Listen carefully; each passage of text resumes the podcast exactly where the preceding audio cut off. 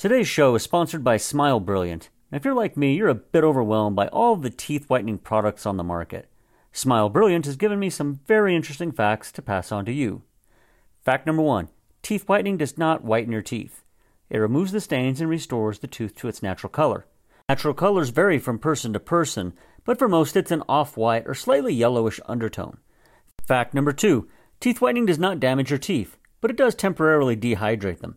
Now, when they're dehydrated, the pores in the enamel are open and exposed. Open pores invite acids and sugars, which, as we all know, lead to tooth decay. So, avoid or minimize acidic and sugary substances for at least 24 hours after whitening. Also, avoid staining substances, as the teeth are now more susceptible to restaining during this period. Fact number three tooth sensitivity is the result of tooth dehydration. When the pores of the enamel are open, the teeth become dehydrated, exposing the nerve to the elements. As the tooth rehydrates, the sensitivity will dissipate. To accelerate the rehydration and curb sensitivity, use a post whitening application known as remineralization or desensitizing gel. Fact number four caps and veneers cannot be whitened because they do not have pores for the stains to latch onto. Prior to having any dental work, you should whiten your teeth, restoring them to their natural color, as the dentist will be color matching to your current shade. Fact number five the key to tooth whitening is the delivery device. So long as the whitening product is a peroxide based whitener, it will remove the stains. What differentiates one product from the next is the device that holds the whitening agent to the tooth without interruption. Whitening strips neglect the crevices and molars. They slide around on your teeth. Saliva floods the generic trays because they're bulky and they don't create a seal. Oh, and you likely did not know this, but LED lights are novelty items that add no benefit to you. Um, you need a high output UV light that's only found at the dentist, so don't fall for that gimmick. If you insist on a light that doesn't work, just go to Amazon and get one for under five bucks. The number one whitening device recommended by dentists is the custom fitted tray. You can have your dentist make your trays for $300 to $600, or you can head on over to www.smilebrilliant.com and use their lab direct mail in process for a fraction of the price that you would pay at your dentist. Oh, and if you're one of those who grinds your teeth at night, like myself, you can also purchase Smile Brilliant's custom fitted night guards. Once again, for a fraction of the price that your dentist will charge you. So, once again, head on over to smilebrilliant.com and use coupon code AMERICAN for an incredible discount that's available only to listeners of this show. Having said that, here's a great deal for you as well. Cyber Monday is here, and Smile Brilliant has a great holiday special. So, once again, go over to www.smilebrilliant.com and make sure that you check out their Cyber Monday sale, which is ongoing until Christmas. Great deals that only come once a year. Once again, that's www.smilebrilliant.com for some fantastic Cyber Monday deals. All right, let's get back to the program. The American History Podcast, Season 4, Episode 13 Pearl Harbor. Are you listening? All you fine boys in your comfortable foxhole? Listen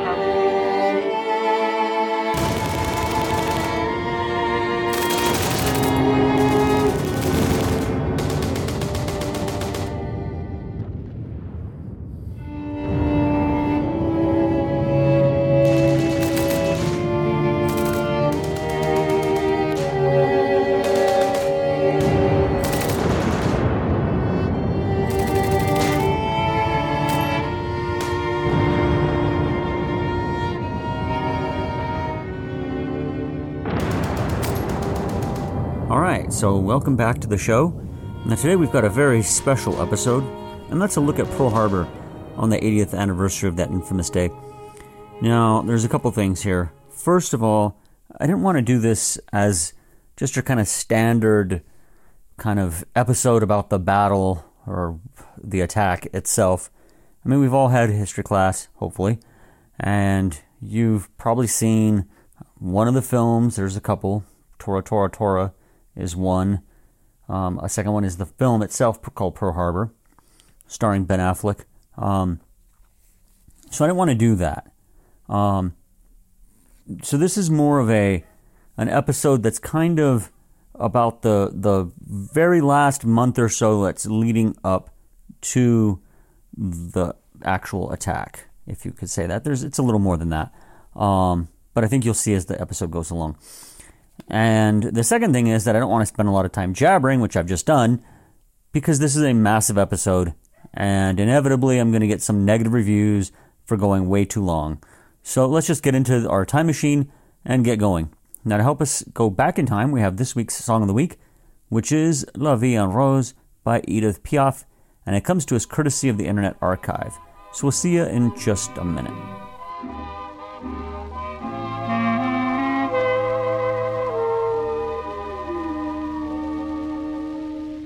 Des yeux qui font baisser les miens, un rire qui se perd sur sa bouche, voilà le portrait sans retouche de l'homme auquel j'appartiens.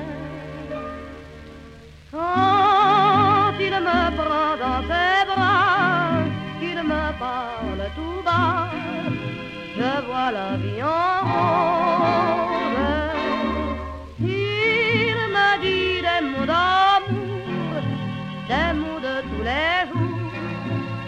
Et ça me fait quelque chose. Il est entré dans mon cœur une part de bonheur dont je connais la cause. C'est lui pour moi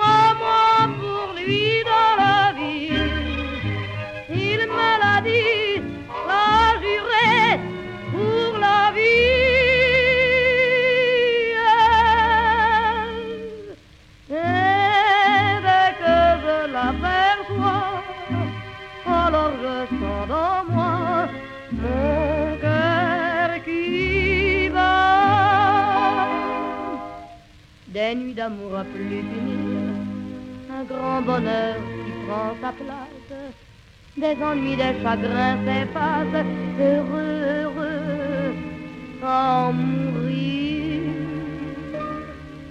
Quand il me prend dans ses bras, il me parle tout bas, je vois la vie en rose.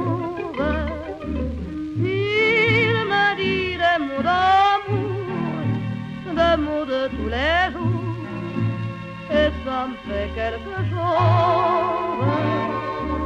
Il est entré dans mon cœur une part de bonheur dont je connais la cause.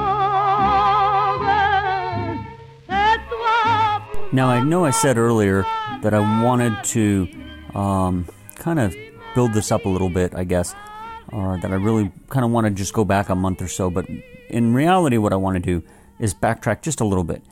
Now, after the Panay incident in 1937, the Japanese were able to extend their control in northern China and take more and more areas of the Chinese coast.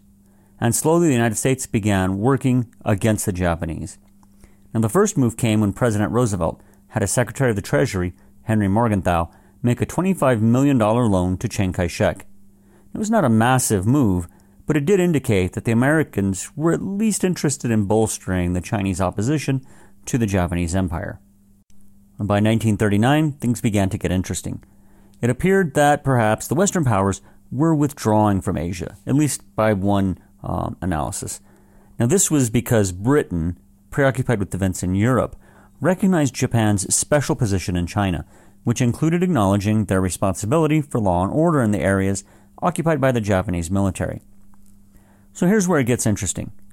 There was at least some popular sentiment for the United States to do more to halt Japanese aggression. In the summer of 1939, Roosevelt did just that. He sent out the necessary six month notice of the possible abrogation of what was known at that point as the Treaty of Commerce and Navigation of 1911. This agreement had regulated trade between the United States and Japan for decades. Now, how important was trade? Well, in 1938, the United States supplied Japan with 44% of its imports, including items like automobiles, machinery, copper, oil, iron, and steel. Ending the treaty did not necessarily mean trade would stop. It did, however, mean that it was on a more of a like day-to-day basis, I guess, is what you could say, as it had been deprived of its legal protection. Perhaps even more importantly, this allowed the United States to curtail Japanese purchasing of silver and gold, their chief source of foreign exchange and essential to the economic life of the Japanese Empire and its war machine. Now, in six months, in January 1940, the Americans were free to either limit or terminate exports to Japan and could even go so far as to impose economic sanctions. Roosevelt and his advisers were well aware of the fact that the Japanese Empire and its war machine relied upon American oil and scrap metal. Now, according to historian Robert Dallek, the American move to try and curb Japanese aggression acted as an encouragement to London. It encouraged them to be firm with Tokyo and even helped to raise Chinese morale. In Japan, it worried the leadership, who now feared that verbal protests could turn into actual sanctions. However, the Japanese did not weaken their determination to create an empire, known as the Greater East Asia Co Prosperity Sphere. The Japanese instead pressured the British and the French to leave China altogether, and, in an attempt to smooth over any difficulties with the Americans, assured U.S. diplomats that as soon as the China incident, as they termed it, was over, the open door policy in China would resume, and everyone, including the Chinese, would benefit from Japanese imperialism. The Americans, however, did not believe this. In their mind, China was to be a vassal of the Japanese, and their empire would benefit no one except Japan.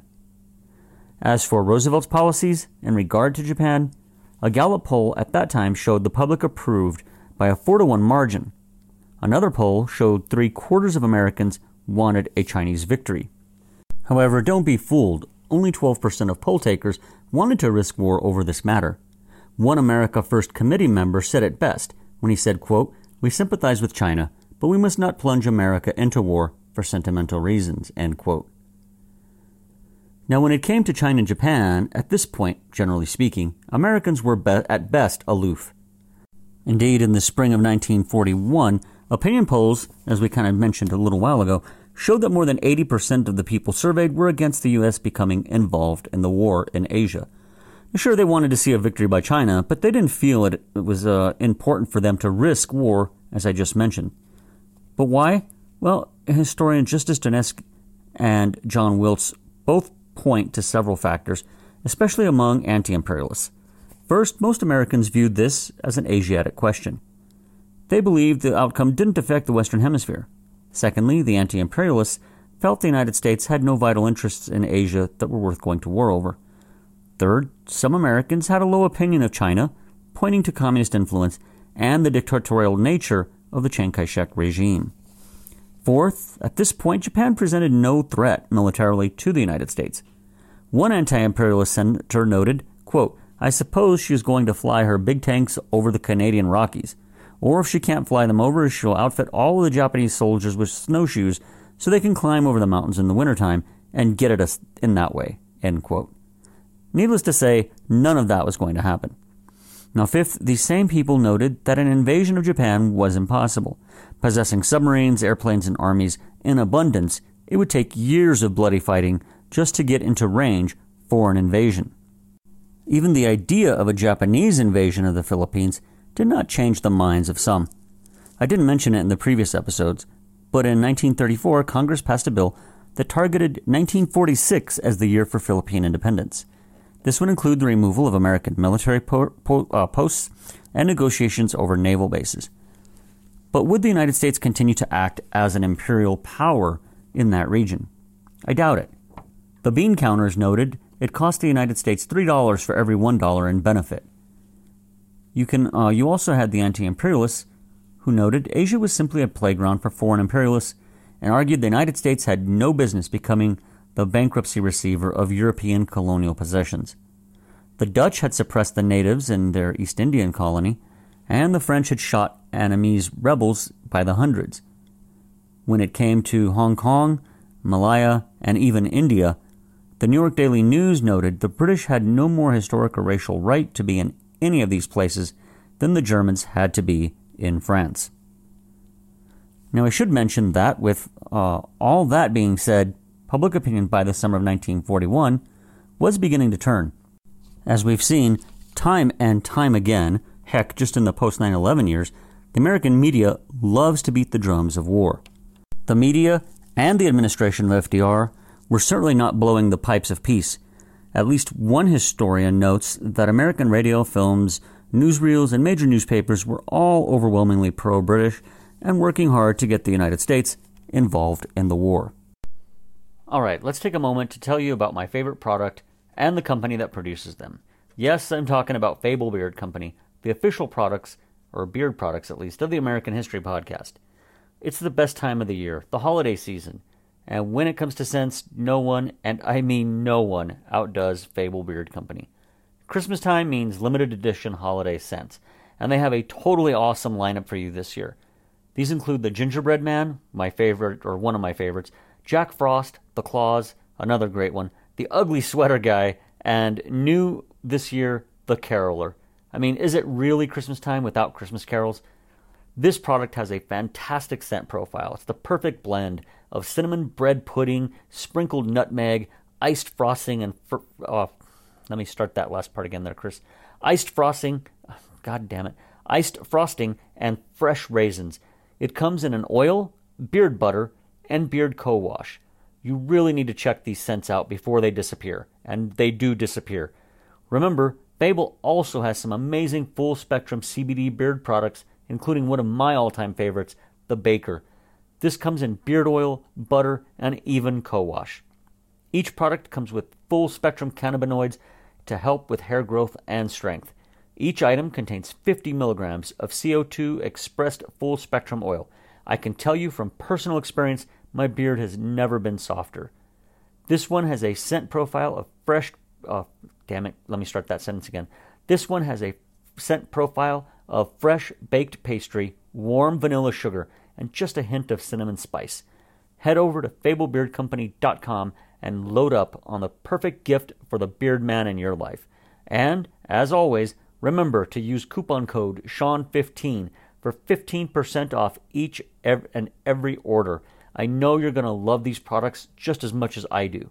Okay, let's get back to the program.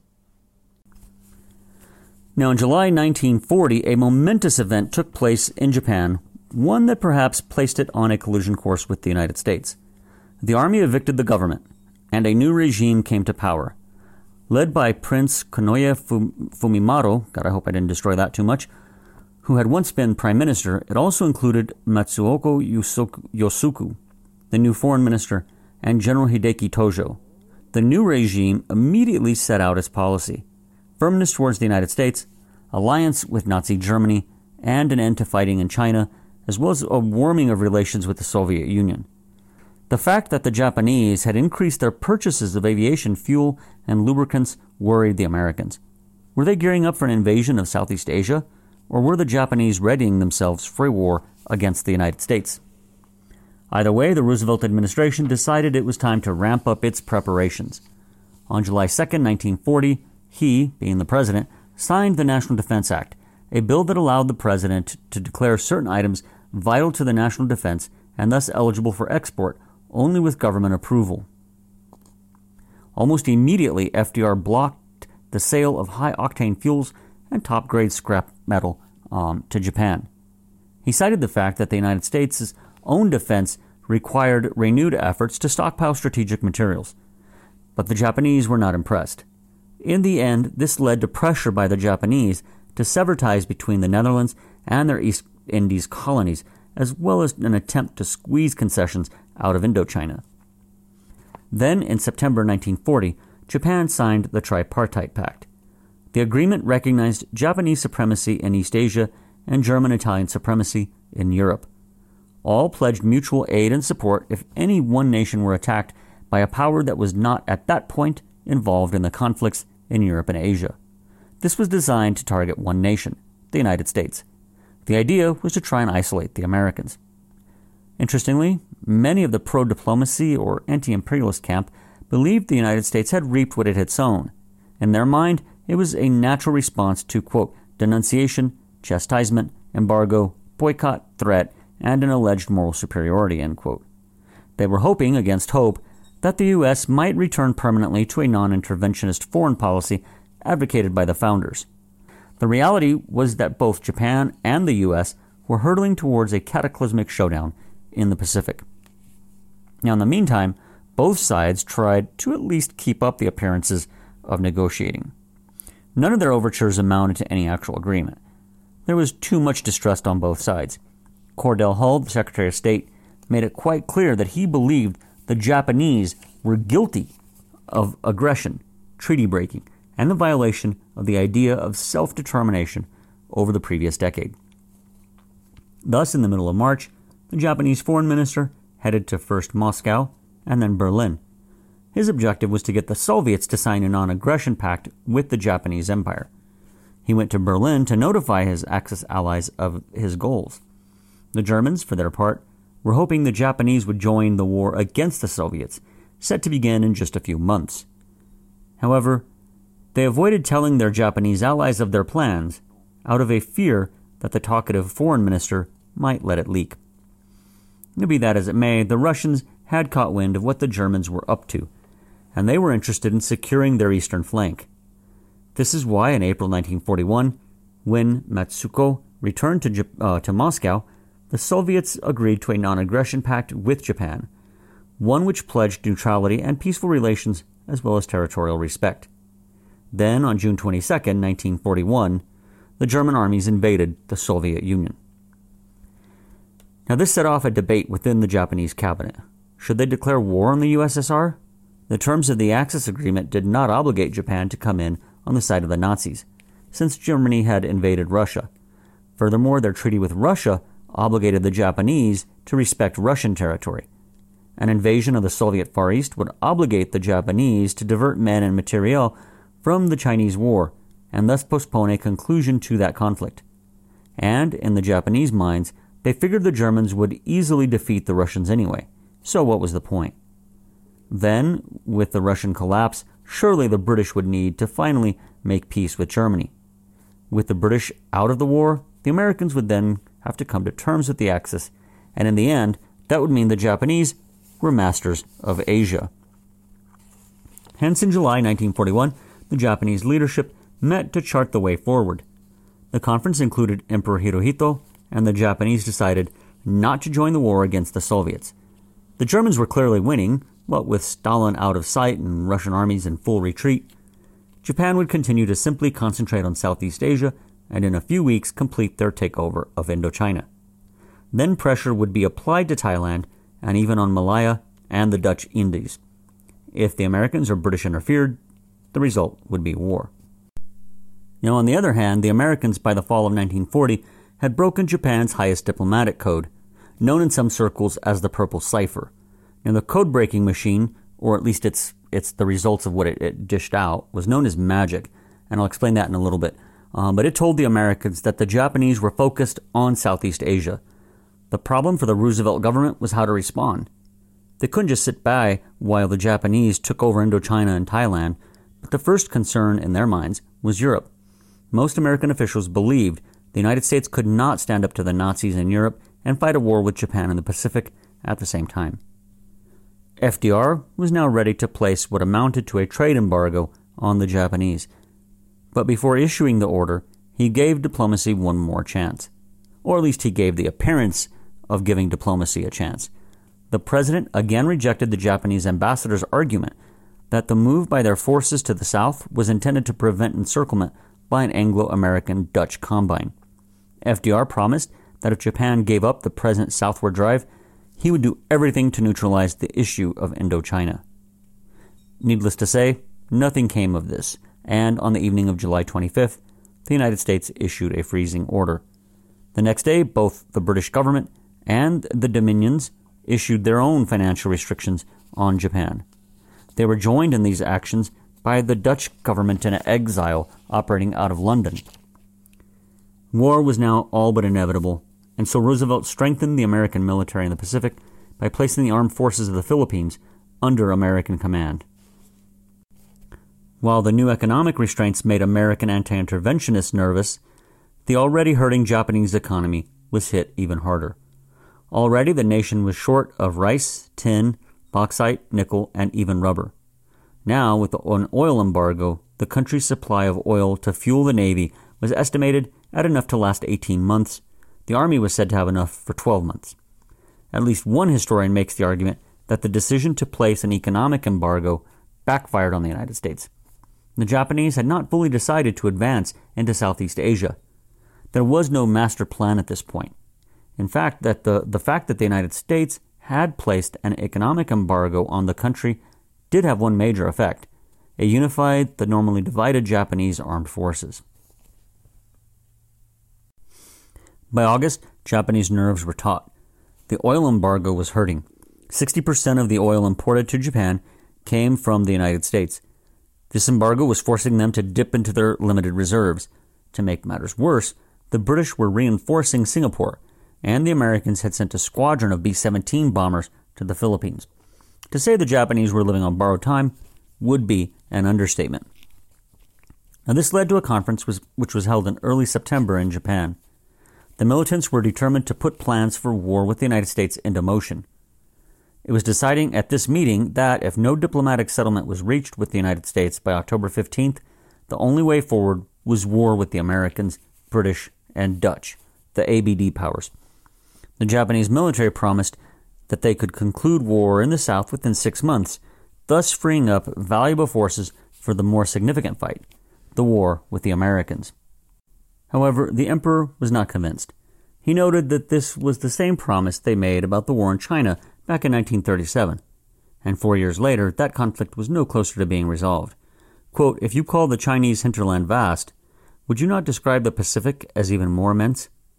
With what confidence do you say three months? What convinced Hirohito to give his approval to the plan was the Navy chief compared the plan to drastic surgery designed to save a patient's life. Sure, the surgery could kill him, but he would surely die without it. Now, we all know that diplomacy did not win out in the end. By mid October, Konoye had failed to secure a peace with the Americans, and he and his cabinet resigned. The new prime minister was General Tojo. While the emperor asked him to form a new government, he also asked to continue to pursue a peaceful solution. Indeed, Hirohito again showed his tendency to move back and forth. He issued an imperial command to the new prime minister to wipe the slate clean, review all previous decisions, and work towards a peaceful solution. He was saying that the September conference was non binding. Now, Tojo did as he was bid, but a second conference held early in November um, is what set the plans forward. To appease the emperor, the Tojo government would continue to play the diplomatic game. However, if by November 25th there had been no breakthrough, he would then ask the emperor to sanction an attack. Needless to say, the diplomatic breakthrough never came. Both sides knew this meant war, but only one was prepared to initiate combat. Now, earlier on November 22nd, Japanese Admiral Chuichi Nagumo gathered his staff for an intelligence briefing on board the Akagi. The briefing included information on the general disposition of the U.S. Pacific Fleet at Pearl Harbor including its habit of returning to port on the weekends. When the briefing was concluded, Nagumo expressed deep worry about four major areas. First, the possibility of being discovered en route or in the target area before the attack. Second, the state of the enemy's alertness on Oahu. Third was the chance of finding the U.S. fleet not in Pearl Harbor. And the fourth, the possibility of enemy retaliation. Furthermore, there was a distinct lack of information about the American carriers. Lieutenant Commander Eijiro Suzuki, the officer delivering the briefing, admitted they had little intelligence on the carriers or their locations. The Japanese believed there were three at Pearl Harbor, but they were not sure. Now, this was the biggest headache for the Japanese, and it was one they'd never solve. What would they do if the flat tops weren't in port? Should they search for them? Call off the attack? In the end, the carriers were, in fact, not at Pearl Harbor the morning of the attack, and the fact they did survive would come to haunt the Japanese military in the coming years. In the end, the Japanese decided the attack would go on as planned, whether or not the carriers were home on December 7th. So now let's talk for a minute about the Japanese plans. I'm not going to get into the minutiae of it, but I do want to note that not everyone thought it was a good idea to strike out at the Americans.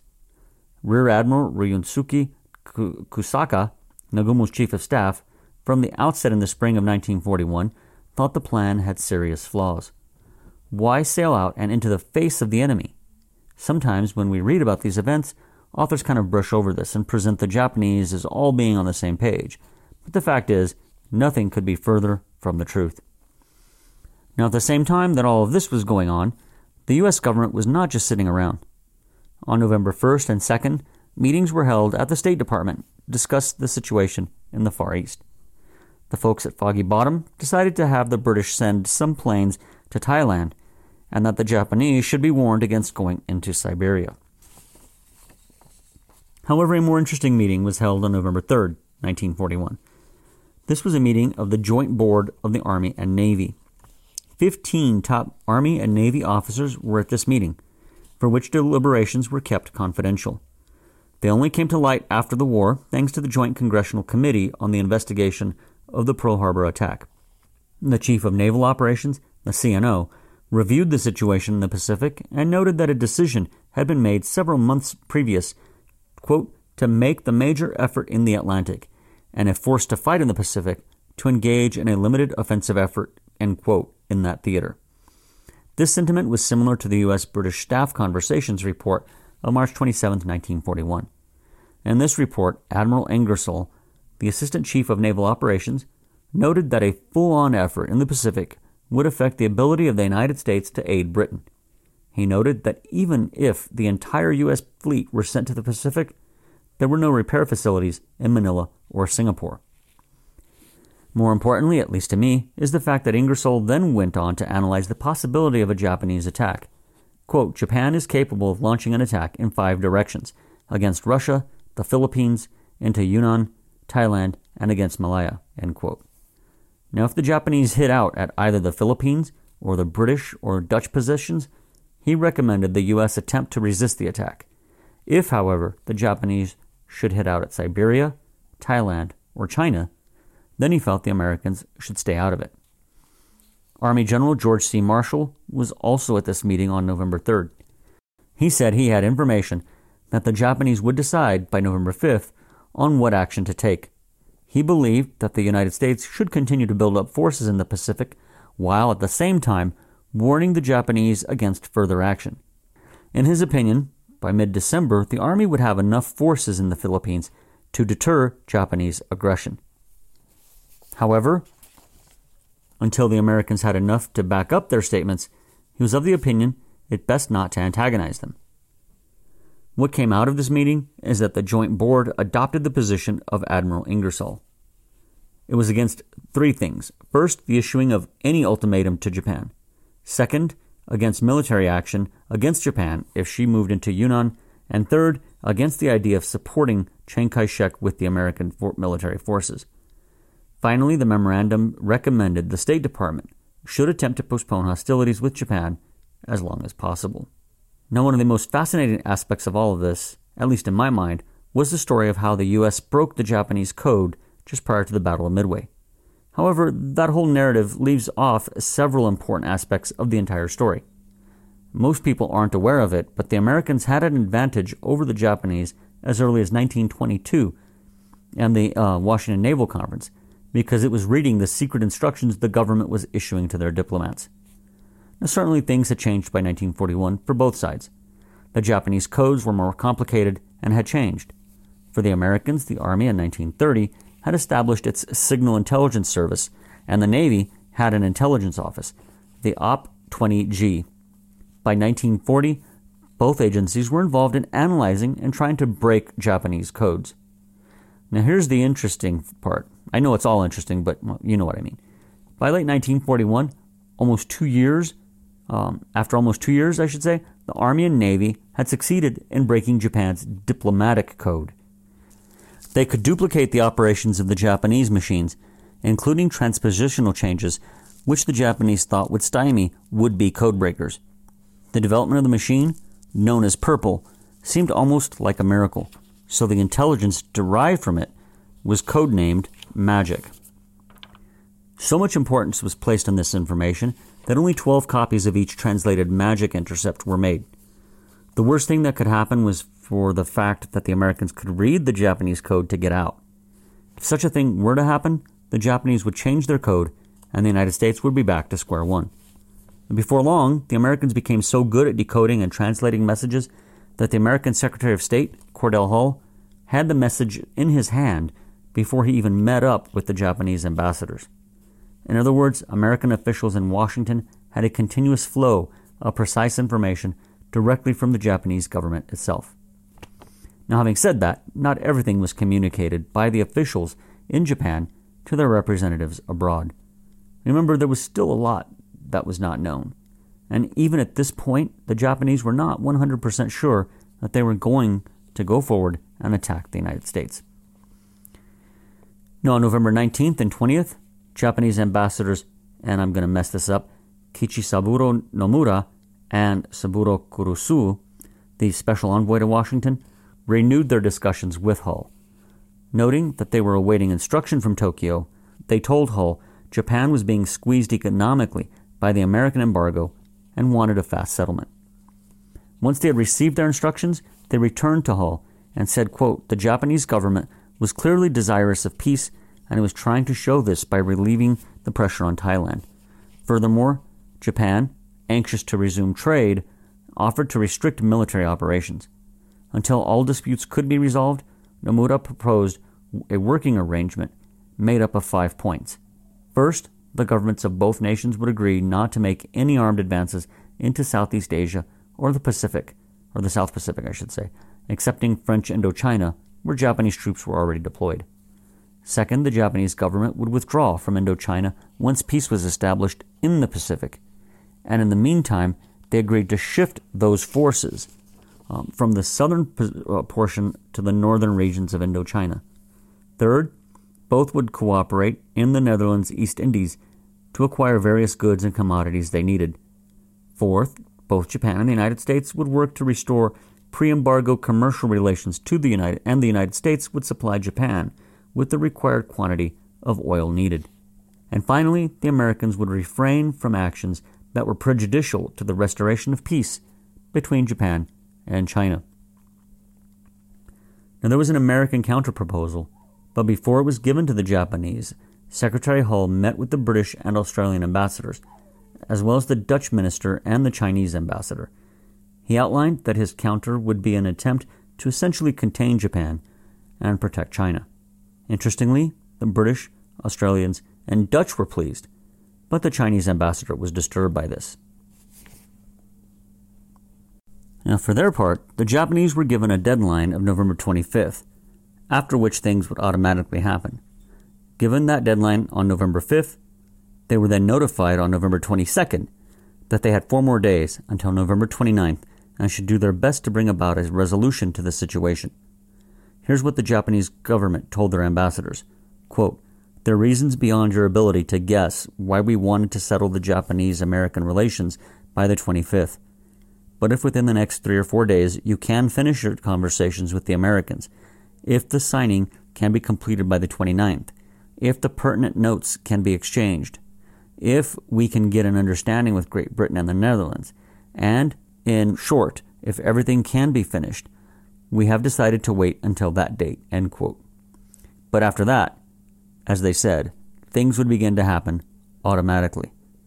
On the afternoon of uh, November 24th, the Chief of Naval, Naval Operations, Admiral Stark, issued a circular message to his field commanders on the Pacific Rim in the Philippines, Hawaii, um, Panama, San Diego, San Francisco, and Seattle.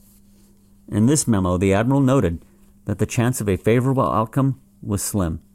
Thus, a quote, surprise aggressive movement in any direction, including attack on the Philippines or Guam, is a possibility. End quote. After receiving this message, Admiral Husband Kimmel consulted with his Army counterpart, General Short. While they didn't deny the Japanese could strike Pearl Harbor, they believed it unlikely that Hawaii would be the target of a Japanese attack. Their reasoning? Japan would not commit such a blunder, as a surprise attack on American territory would irrevocably unite the Americans in a war that would surely follow. By late November, the situation was dire, and allies were starting to hear rumors that the U.S. and Japan had ended negotiations. Apparently, these rumors came from the nationalist Chinese government, but at this point they were false. Indeed, on Sunday, November 30th, the U.S. Navy decoded and translated cable number 857 from Tokyo. This message instructed the Japanese ambassadors in Washington to, quote, make one more attempt verbally. The United States government has always taken a fair and judicial position. The imperial government is at a loss to understand why it has now taken the attitude that the new proposals we have made cannot be made the basis of discussion, but instead has made new proposals which ignore actual conditions in East Asia and would greatly injure the prestige of the imperial government. Finally, the Japanese ambassadors were told specifically to do nothing that could lead to a breaking off of negotiations. Now, at the same time, all of this was taking place. There was a hint of what was coming. Japanese Prime Minister Tojo delivered an inflammatory speech on November 30th.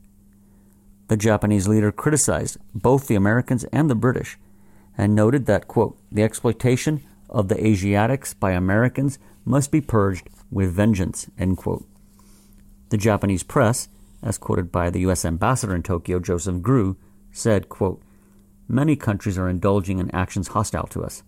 The fact that Chiang Kai shek is dancing to the tune of Britain, America, and communism is only due to the desire of Britain and the United States to fish in the troubled waters of East Asia by pitting the East Asiatic peoples against each other.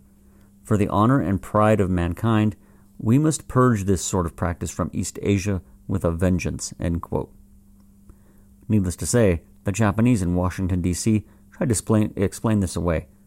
But the fact remains, it was pretty obvious the tone out of Tokyo was starting to change. A meeting was held on the 1st of December with Hull, who immediately mentioned Tojo's bellicose utterances. Again, nothing came of this meeting, with Japanese representatives denying Hull's linkage of their actions to those of Hitler in Europe. But not only was the tone of the Japanese government in Tokyo growing more belligerent, their actions on the ground were as well. Naval intelligence was seriously concerned by the massive buildup of Japanese military assets in Indochina. As it is, Hull and his associates believed as early as November 25th that the Japanese were not truly interested in negotiating, but were simply stalling for time. Of course, the same could be said for the United States, but be that as it may, there was mounting evidence that the Japanese were preparing for offensive military action. One example is a memorandum taken to Admiral Theodore Wilkinson, the Director of Naval Intelligence, on the morning of December 1st. This memo reported Japanese transports were moving in large numbers from Shanghai to Indochina, and they were loaded with veteran troops. Between, quote, 21 to 26 November, 20,000 troops were landed at Saigon and 4,000 at Haiphong, with 6,000 troops already there sent south to Saigon and Cambodia by rail. All wharves and docks at Haiphong and Saigon are reported crowded with Japanese transports unloading supplies and men. Reports indicated that approximately 100,000 troops were now stationed in Indochina. Admiral Wilkinson had an appointment to see the CNO at noon. Here he reported that the Japanese fleet was ready for action.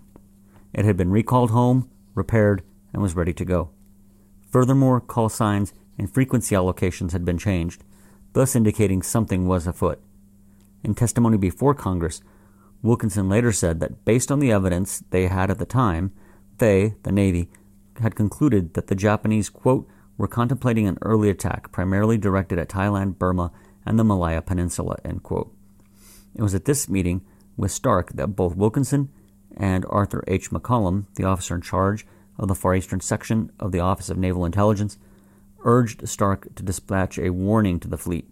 Stark assured both men that such a message had been sent out on November 27th, and it most certainly included the phrase, quote, This is a war warning, end quote. Now, of course, as we know, negotiations did not end fruitfully, and Japan made the fateful decision to go ahead with the attack, or the plan to attack the U.S. Pacific Fleet at Pearl Harbor on December 7, 1941. The aircraft carriers they had hoped they would find at anchor were in fact at sea. So while the Japanese were successful in crippling the Pacific Fleet, it was not the knockout blow they had hoped to land. Instead of bringing the Americans to their senses and back to the negotiating table, the attack had the opposite effect. On December 8, 1941, President Roosevelt delivered a speech to a joint session of Congress. Here's that speech. Now, I want to note one thing. FDR says ships were torpedoed between San Francisco and Hawaii, but that is false. I don't know if he was given false information or what, but that is not correct. In any event, the United States was now at war with Japan. If you're enjoying the show, please take a minute to head over to iTunes and give us a five star rating. It really does help others find us. If you have a moment or two, give us a two sentence review. Again, five star reviews help other folks to find the show. Okay, so until next time, I'm Sean, and you've been listening to episode four of the American History Podcast. Have a great day.